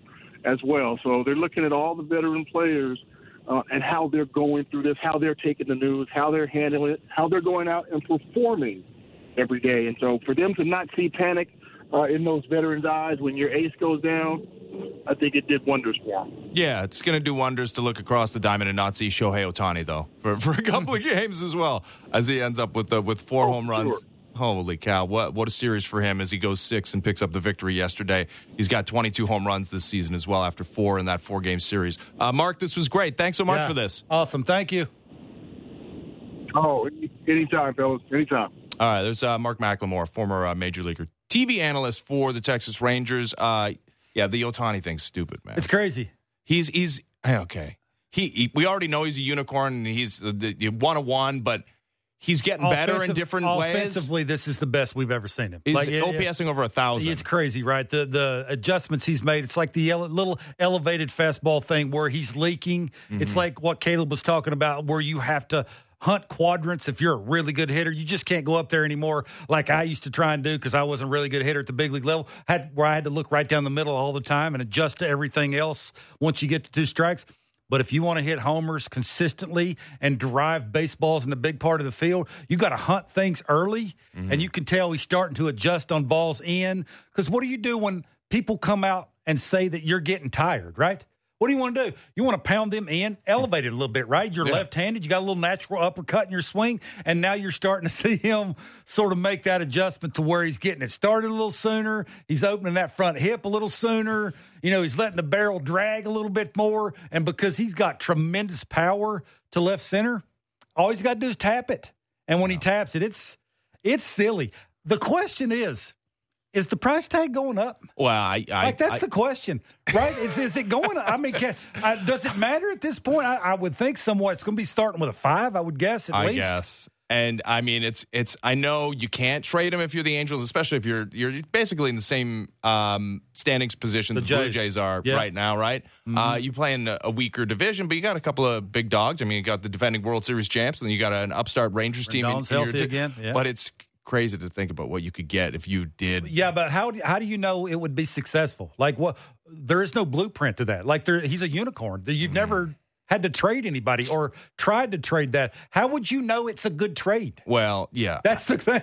You wouldn't know that, right? Is it 6? Is it 7? Well, is it Is it all 8? All 8 or 9 have to be in the top 100? Like, what is a good trade? That's why I don't think there's no way you can trade him. I don't. Like, you just don't want to be the organization that does it. I mean, I'm sure they're making so much money off of him. Yes. Like, I mean, the Yankees were selling his jersey in Yankee Stadium. Well, so he hit a home run in the 8th inning, helped seal the victory. He also gave up 2 earned runs over 6 against, as we mentioned, the best offense in all of baseball yesterday. It's crazy. That's stupid. Yeah, it's crazy. He's not throwing his split fingers much because the velocity thing's not there. Like, it is. Mm-hmm. It's crazy the adjustments he's making because he can. That's crazy. When do you have time to adjust? I don't know. Like, it's go work here on that, go work here on that. And, oh, by the way, you want to be elite for both of them. Yeah. And I know, by the way, you got to adjust here because the velocity's not there and the split finger needs to be better. How do you throw less? It's like overload. Like, where do I start? It's like you split him in half and half of him go there. It's just, it's nuts. It's crazy. Yeah. But it's a lot of fun to watch. I know that. Yeah, 460 feet to left field from a left fielder. That's crazy, right? That's amusing. That's a good word. Amusing. So your story about Bruce Bochy, also amusing. Oh, it's awesome. It's awesome. I like that he softened the blow. No, because if anybody's ever met Boch, he's a giant human. Like his hands are like, they're giant. His head is just like, there's no hat will fit it. Like Kevin Mench style? Oh, it's just like it's giant. And wow. It's just, like, bigger than Kevin Mench, though. I'm not sure. I thought he had the rep as the biggest head in all of baseball. I have no idea, but it's. What would you rather have? It's just like his $1,000 or Kevin Mench's helmet filled with pennies. He talks like just everything is like cool. Like it's just, and for Boch to treat me the way he did and send me down, he actually saw me out at the hotel bar because he sent me down on the road. Mm-hmm. He saw me. He bought me a drink. He felt bad for sending me down because I really didn't play a whole ton, and I think he felt bad for not calling on me or telling me to pinch hit or something like that when I was with the Padres. Mm-hmm. But I didn't really care. And, I've been sent down before and it didn't really bother me. But it's just cool that a guy like that, and it's like Dusty Baker. Mm-hmm. Dusty Baker's like right there too. He sent me down. He's the only manager to ever send me down to say, I'm sending you down. I don't want to, but you'll be back soon. That's I drove to Louisville. 4 hours later, I was driving back. Like, it's just, it's, they don't have to, because I was the 25th, 26th guy. They don't have to treat you that way. Mm-hmm. But there's a reason why they're great. Like, that whole everything off the field, no matter of how they go about when they take their pitcher out, which Dusty's not always been great at, right? That's one of the things you yell and scream about him is when he takes him out, right? That's a big thing of a manager. It's everything else. Well, it's how he treats the human, even if the human's not Barry Bonds. Yeah. Right? So that's why I got a lot of time for those guys, and to listen to other organizations and other people around those two guys talk about them the way they do is pretty cool, because I know what my experience was. Well, this is it. So you're talking about a Rangers team that, okay, maybe didn't expect to be first in the division right now and have the best offense in all of baseball, but they had high expectations last season, right? They were spending tons of money. They spent a ton of money. Yeah. Their payroll's lower than Blue Jays right now, but they threw all of the... You had to throw that in there, didn't you? It is. It's lower than the Blue Jays. I was checking it before the show. But yeah, no, this is a team that threw all the money, almost $200 million at Marcus Semien, and then, you know, Corey Seager, that incredible free agent class, and they go out and, well, this year is Jacob deGrom, but last year they underperformed, right? Severely. No question. And part of that is, boy... Yeah, you do look at the numbers, and Semien and Seager had down years, and Mark spoke to, hey, it does, when you're joining a new team, sometimes there is an adjustment period. Sometimes it's 162 games. Seattle was really good, too, last year. The Astros were really good. So you but sort of give yourself a little bit of a... But look at the numbers that those guys put up. It's not nearly what they're doing this year. Obviously, yeah. But you have to give some credit to the manager. And I mean, to that, I wonder... I think you do... when it comes to how you handle alpha males and how, I mean, is it Bochy's deal that Semien's having the year he's having, and they're, maybe he told them to. Are the at-bats better? Are they more comfortable? You know, I'm not sure that I feel hitting's contagious. I think approaches are contagious. Like, if I see that one guy taking those really close pitches, fouling off like 4 or 5 two-strike pitches, and, you know, puts a ball in play hard, I want to go up and do that. So I'm not sure it's, you know, so much the hitting part of it as the approach part of it. But, yeah, I do think there's just a little bit of that. You know, he's the one on a good team with a lot of good players who are all having really good years can keep it going. Mm-hmm. Like, sort of stay out of the way, right? Well, that I think is an art for a manager when they're on good teams and around a bunch of players that are having really good seasons is, how do I stay out of the way? Mm-hmm. Well, and know when to say something, because this is a Rangers team that's surprising. Like I said, they're in first place, but they're struggling a little bit right now. Just lost 3 or 4 to this Angels team, and they've lost 6 of 8. Yeah.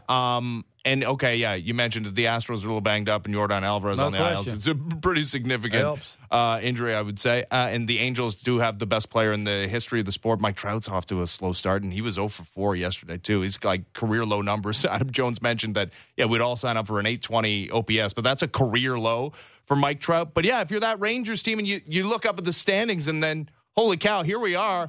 And a great point by Mark as well, that, okay, you got a couple of veterans in Semien and Seager, but the rest of this team, like, this is all new to them. They're a very young team. Yeah, you lead by example, right? It's that's sort of that thing. When Semien was here with the Blue Jays, it was more of, you know, I'm pushing 50 homers. Mm-hmm. When I speak, people are going to stop and listen because they want to know how to hit close to 50 homers. Mm-hmm. Like, it's sort of that kind of thing, right? If he was hitting 10 homers, would you listen to Semien? Probably not, right? So that's sort of the, again, I think it's accumulation of a bunch of things. Nathan Eovaldi's having a really good season. Like, they're doing some things, I think, that the veteran guys are supposed to be doing. Mm-hmm. That's why they brought them there, was to carry the load so some younger guys can sort of fill in the blanks when they need to fill in the blanks. I think it's a good story. Like, you know, you see the Mets spend all that money. It ain't working. No. You see the Rangers spend all this money. It's working.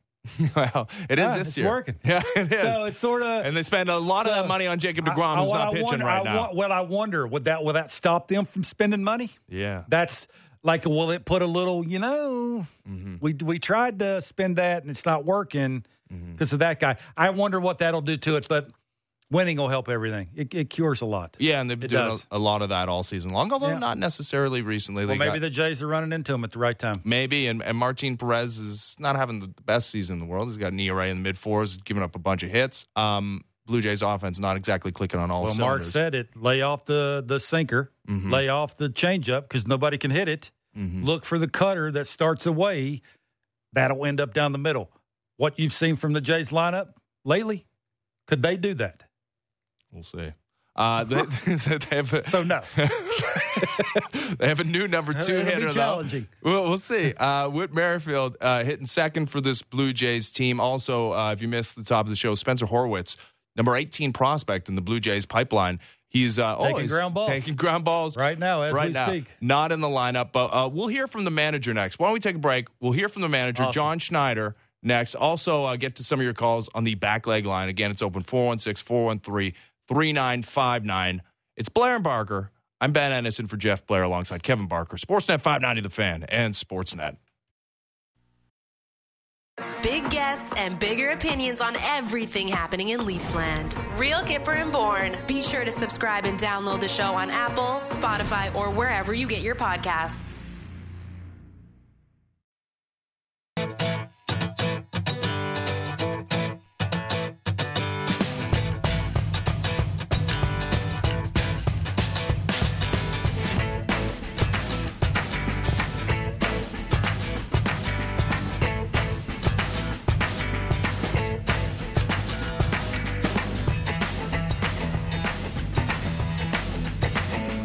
Barker, Sportsnet 590 The Fan and Sportsnet. Ben Ennis for Jeff Blair alongside Kevin Barker. Spencer Horwitz called up today. Has not yet appeared in a major league game. This is his major league debut. And what a welcome to the majors moment we're watching right now, Kevin, is we got the camera on the field in Arlington, and Donnie Baseball, Don Mattingly, giving him some pointers. He's fielding some ground balls. How much luck is it that camera is pointing right on the two that we want to watch? Yeah. And watching Donnie Baseball give directions on how far a new young first baseman should go over in the hole towards the second baseman. Like the conversation, you'd love to be a fly on somebody's shirt to listen to that. And I mean, think about that. You're in AAA. Yeah. Donnie Baseball ain't in AAA. Now all of a sudden you're taking batting practice, taking infield, and all of a sudden Donnie Baseball standing right beside you, giving you pointers. But the one thing I did notice, and I pointed out to you, is how many people wear batting gloves under their glove anymore? Honestly, I can't think of anybody. Like Donnie Baseball has a giant batting glove, because I never did that. I like to feel the ball actually going into the webbing on my glove, and it was easier for me to do that without a batting glove. I wanted to feel that, so you have more hand movement around when you get to the bag, and you have to adjust your hand movement, and you want the ball in your webbing, right, to stick in there. And just seemed like, for whatever reason, when I was wearing a batting glove, because I did try that for a little while, especially cold weather early in the season. Yeah. It stings your hand, especially guys that are overthrowing, and young dudes get a little frisky from short, and they want to overthrow a baseball. Sort of hurts your hand. But just funny, old veteran, and then the young pup sort of doing it two different ways, but that conversation, that had to be awesome. Oh, it had to be. Tremendous. No, the batting glove thing is weird. Cool. I don't think anybody would noticed, too. It's odd what I noticed. Because I used to wear it, not that I played baseball at a high level, but I wore a batting glove under my glove, and I feel like nobody does it anymore. Do you remember, your welcome to the big leagues moment, like similar to what Spencer's going through here, like where you had stars in your eyes? Yeah, Jeff Jenkins, I can remember when Houston, lefty was throwing the first day I got called up. Like Spencer. Yeah. And I wasn't playing. But it's rare I toot my own horn. I was the top prospect for the Jays. So it was a pretty decent deal that I was getting called up for the organization. And just so happens I didn't play that day. But I had the lead stretch. And Jeff Jenkins made me get in the middle of the little group for stretch early. And I could just remember, I couldn't talk. I spent off seasons with Jeff Jenkins. We were joined at the hip in the off season in Arizona. I lived in Arizona in the off season. I was hitting every day, all day. That's all we did together, right? And then when I got to the big leagues, and he was forcing me to, because I was a young guy and he was sort of the veteran, at least one of them, and he was making me get in the middle. And I could just remember how everything looked so much bigger. when I went from the minor leagues to the big leagues, just everything. Like you walk out of the, when you walk from the clubhouse, which is actually cool looking, like you actually want to be in that clubhouse, right? Because minor league ones, they stink. And then you walk into the dugout. The dugout looks bigger. Obviously it's not, but it looks that way, right? And then you walk from the dugout to the field, how much cleaner, the way it smelled, and how much bigger it looked like. Just everything. How quickly your mind sort of took all of that stuff in a hurry. And then, you know, your buddies are picking on you, which I remember that too, which is sort of cool, right? And it's, you know, you just, and then you get, and you just want to sort of get your first out of the way, right? Your first ground ball with somebody that matters. Your first swing batting practice. I can remember the first. No kidding. I can remember all I was thinking is don't swing through it. Yeah. Don't swing through it. That's all I still remember that. Don't swing through it, right? Because, you know, I'm supposed to be really good at this. And that's all I can remember telling myself is, oh, please. And you didn't? If there's anybody watching up there, please don't let me swing through this. I didn't. Thank goodness. But, yeah, it's just little things like that. And for Donnie Baseball to actually try and make it cool for a kid is – oh, that's awesome. Sort of why he's here. Yeah. I mean, let's not lie. Like, that's sort of... yeah, John's leaning on him for decisions. Absolutely. But, yeah, also this stuff. Absolutely. The little things matter, right? Yeah. And just like you, lefty on the mound in his first game, so he's going to sit out today. I mean, maybe appears as a pinch hitter, but likely to get in, you would think, over the weekend. All right, so... Let's hear from the manager, John Schneider, because as mentioned early on in the show, there's a bunch of moves. Adam Cimber reinstated from the paternity list. He's active for tonight's game. Spencer Horwitz recalled. Thomas Hatch, he's optioned. Nathan Lukes, also optioned. So here is the manager. Here's John Schneider. So what will Spencer Horwitz bring to the club? Hopefully more consistent at bats. You know, I think that, you know, he has really good command of the strike zone, hits the ball hard. And he's been kind of doing that since we got him in the minor leagues. That's why he's on the roster. That's why the results have been what they have been in Buffalo. So messaging to him has just been keep having those consistent at-bats. Where do his opportunities come? There you go. Yeah, I think either, you know, DH first base, you know, not so much outfield, which he does a little bit. But I think, you know, trying to get him in the right spots against right-handed pitching, whether that's at first or DH if Vlad needs to get off his feet. And off the bench, too, against certain righties. Is he here to kind of play pretty consistently, though? Or I think as consistent as we can. We obviously have a guy at first who we really trust and like. But, yeah, I think it offers us some flexibility in the DH role while he's here, for sure. I mean, can't ignore his performance, I think. You know, has a knack for getting on base. And getting base hits. Really like his approach versus, you know, a lot of different types of pitchers. Today specifically with the left-handed starter and Perez makes it a little bit easier. But just trying to string some hits together. You know, we've been, you know, talking about that for a while to where the hits are coming and they're coming kind of one or two, you know, an inning. So just trying to string some more base runners and more traffic ahead of Bo, Vlad, and on down. So just something that will continue beyond just facing the lefty today? Yeah, it could. We'll see. You know, I think there's a lot of different flexibility that this roster offers. You know, you like to be as consistent as you can, and when you look up, you know, 70 games in, you say, okay, let's try to change things up a little bit. So if we like the way it rolls out first time, second time, third time through, definitely something we'll look at. Is it fair to say you're kind of looking to spot the offense? Yeah, I think so. It's weird. Baseball's a weird game. I think we're second in the league in hits and you know, middle of the pack in runs, right? So you can't ignore that. So You try to do it one of two ways. You try to do it by continuing to get those base hits, or you got to, you know, hit a couple home runs with some guys on base. So, I think it is a way to shake it up a little bit, and we'll see how it rolls out.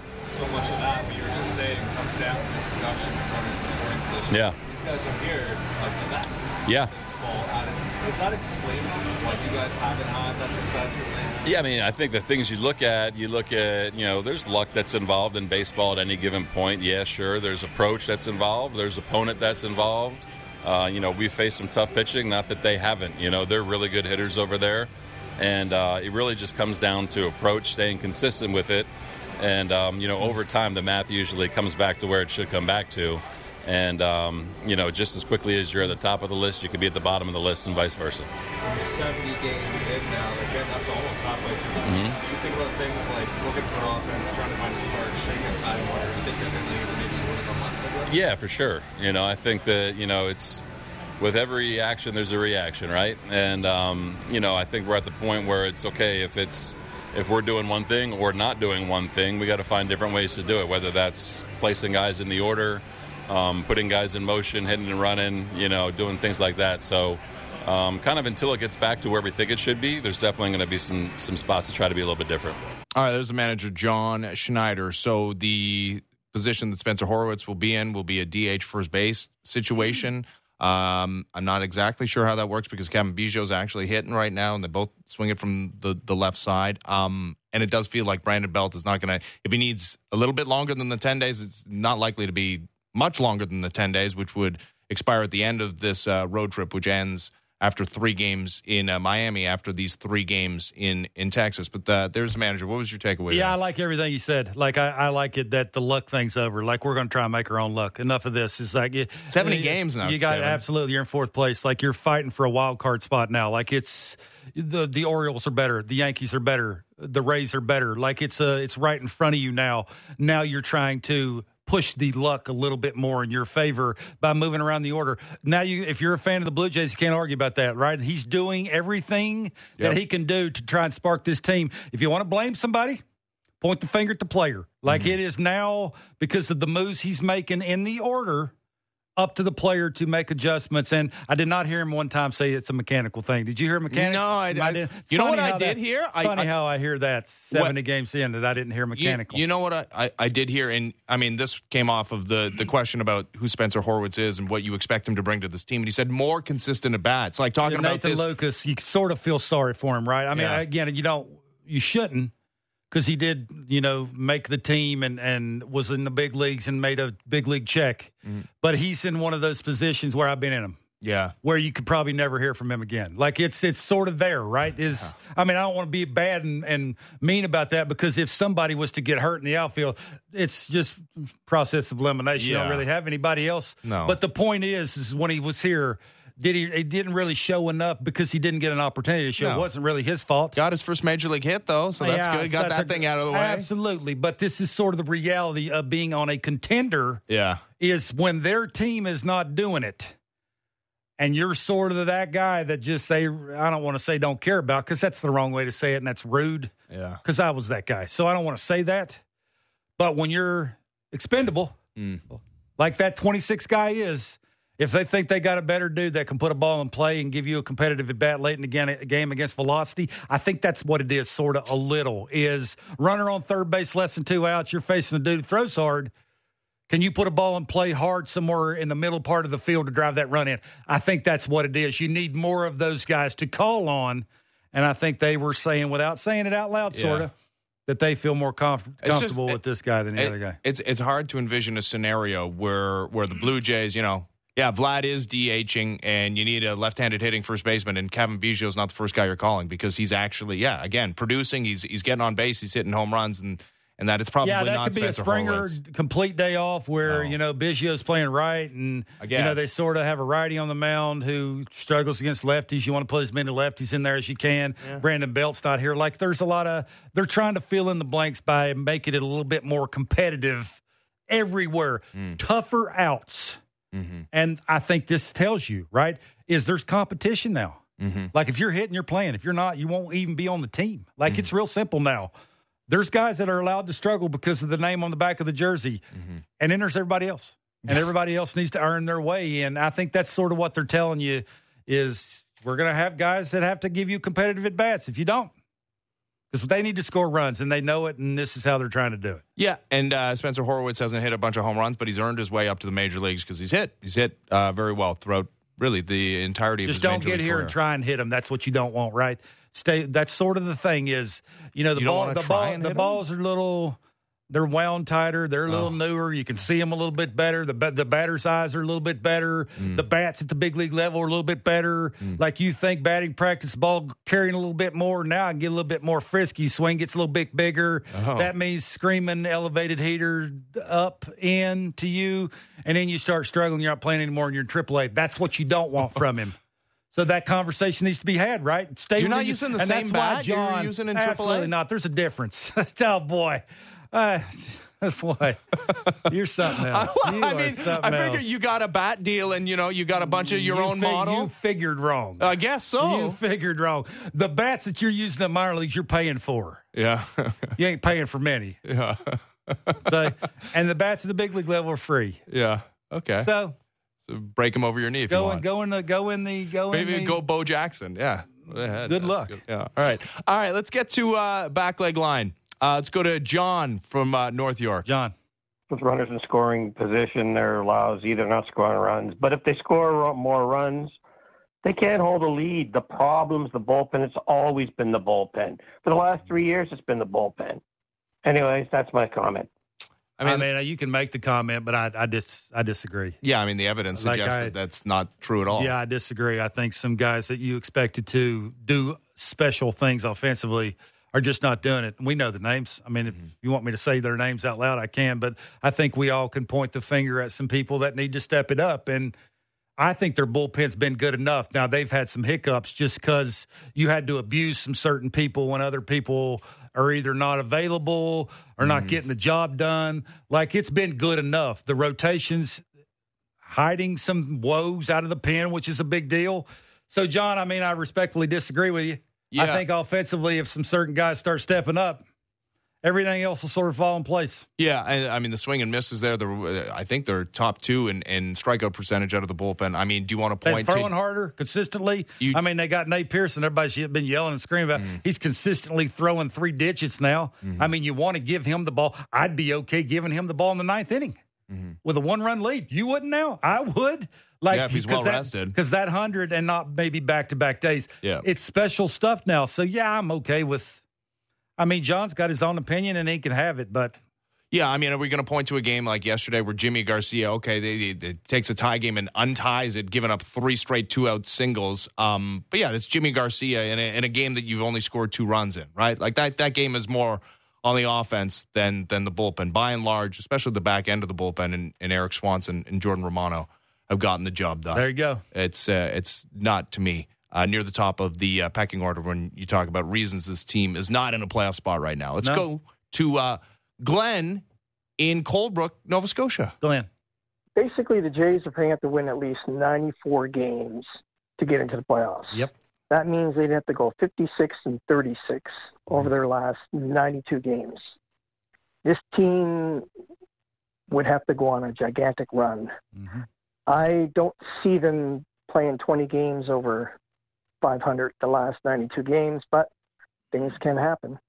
What do you think about that? Well, I don't think they can quit. Like, there's still a bunch of season left. I obviously, I think it would help if we talked about the lineup over and over and over again. Mm-hmm. I think you get Alek Manoah back mid-season. Maybe he's a little bit better. You know, he can give you a little bit more length. Maybe you add another bat. Maybe you try and, add. Maybe Chad Green comes back. He can solidify an eighth inning. He can help you out there. 56 wins a lot. I've been saying this. It's somewhere around that 93 to 95 win mark to get you into the playoffs with the way the Orioles are, the way the Astros are going to get healthier sooner than later probably. Sure. They're going to be a little bit better. Maybe the Mariners make a run. I mean, they're underperforming at a bunch of spots. Somebody's got to lose, though, because, I know they're playing interleague, but, some of these American League teams are going to be playing each other. Absolutely. So it's going to be not easy. There's going to have to be a lot of things go right for them to win 56 games. Do I think they can do it? Absolutely, I do. I think they got the starting pitching to do it. I think they got the back end of the bullpen is good enough. I think their outfield defense is good enough. Yeah. I think they yell and scream about that base running, when they're not trying to press like they were in that little spurt where they were losing all those games. As long as they do that, as long as they don't have a major injury in the rotation, and I ain't even going to say them names out loud. As long as they don't have that, I don't see why they can't come close to doing that, right? Are they going to win 56 games? I mean, who knows? Kevin, I would go back to just last season. Well, I mean, there's a lot of things that kind of mirror that season because they got it off to a slow start with runners in scoring position. But, you know, they were swept in a 4-game series in Seattle and cost the manager his job. They were 3 games over 500. That was in July. That was July 10th. Yeah. Blue Jays were 45-42. They ended up winning 92 games, right? So, like, when you cut it up, when you talk about, you know, going 30 games over 500 or whatever you need to do to get to 90-some-odd wins, like, that sounds daunting, but, yeah, you can't really break the season up into chunks like that. Yeah. And this team is due to go on a runners in scoring position. Yeah, spring. Let me ask, it's good you brought that up. Let me ask you, you think that Matt Chapman is going to be under 200 runners in scoring position guy the rest of the year? I don't. You think Dalton Varsho is going to make a little bit of an adjustment and be a little bit better, maybe hitting some 3-run homers, right? Yeah. You would think he'll do that a little bit more than he has been doing it, which will help them score more runs and win more games, right? It's that thing. Which one of the 3 that have been struggling can catch fire and help this team, or quite frankly, help Bo a little bit? Yeah. Bo's been doing it all. Yeah, he's the only guy. Okay. So, sort of, you know, they need another guy, and which one of the 3? So I do think everybody's got a chance. It's baseball, it's sports. But I do think there has to be some things go right.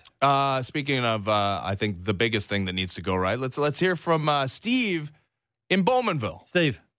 I want to know why you guys keep saying Guerrero. He's having an off season, but it's just a matter of time before he gets hot and turn it around. Like, give the guy a break. I mean, maybe. I mean, okay. More likely than not, like, do we think Vlad is going to have a season where he hits? Because he's on pace for, like, fewer than 20 home runs. Yeah.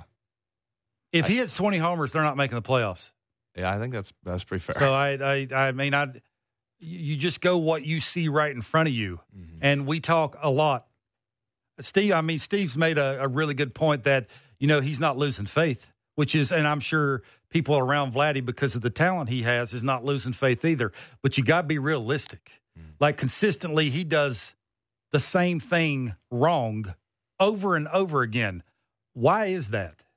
Like, that's the million-dollar question. Like, if he's elite, which a lot of people think he is, and I'm in that camp too, rotational, bat speed, hand-eye coordination. We've seen it too. A ball-off bat that, you know, Kaki's yelling, screaming about exit velocity. Everybody loves that. Yeah. He does it better than most people do. But why does he consistently not get his pitch? That's the thing. And I understand you have to be optimistic, but you also have to be realistic, and you have to be what's right in front of you. And this is why you see John mixing up the lineup a little bit just to try and sort of give it a different look, give it a different flow. Maybe because, I don't know, he's hitting cleanup instead of third. It may look different. He may warm up different. It's something may click different. Like, they're at least trying to help him catch fire. And now, ultimately, it's up to him. I probably shouldn't bring this up with 3 minutes ago on the show. So why are you? But I do also recall in August of last season, the guy who has been the most consistent hitter on this team, Bo Bichette, was hitting 7th for this team for a spell, for a couple of games. And, seemingly immediately after that, he became the guy that he's been ever since, which is, you know, led the American League in hits for a second consecutive season. He's been one of the top 10 total bases players in baseball since that August moment. The Rangers stunk and the Orioles weren't this Orioles. Like, that's the difference, right? It's year to year. I get you. And I love that you're being optimistic. It's what you're supposed to do as a baseball player. I'm referencing, like, me, maybe half full guy, right? It's good. It's good stuff. But because of the way the teams are around you and how many wins it's going to take, they're telling you it's urgent. By the way they're doing lineups now, and by the way they're using Kevin Gausman in the next 2 starts, they're telling you it's go time. Well, I mean, you want to talk about, and we've referenced this, but like the numbers are stark for Kevin Gausman on extended rest and regular rest. There's 4 runs of ERA different. But you're in 4th place, and you're fighting for that wild card, and you're fighting to go. If you're going to win 56 games, there has to be a 13-2 run. Yeah. How do you go on it?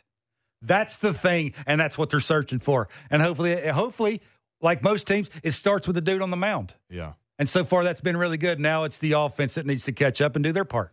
Yeah, and the Blue Jays have generally, not only have they gotten good relief pitching at the back end of the bullpen, the starters have pitched third most innings in all of Major League Baseball because they haven't suffered a single starting pitching injury. They have one guy that's out of the rotation now for performance reasons. But yeah, they've been super lucky when it comes to injuries. They're a very talented team. If they just stay within themselves and do what they can do consistently every day, they'll start winning baseball games. All right, tonight would be a good time to start that after losing 2 out of 3 to the Baltimore Orioles. You know who they've been good against? Who? Teams not in the American League East, Kevin. They have the best record in baseball against such teams. Wow. The Texas Rangers are good, but they don't play in the AL East. We'll see how they fare against the Blue Jays. It is Martin Perez against Kevin Gausman. 8 o'clock, first pitch, Blue Jay Central, starting at 7:30. Happy Father's Day, everybody. Happy Father's Day. I'll be back for one more show on Monday, filling in for Jeff Blair. This is Blair and Barker. I'm Ben Ennis alongside Kevin Barker, Sportsnet 590, The Fan, and Sportsnet. Enjoy the game, everybody.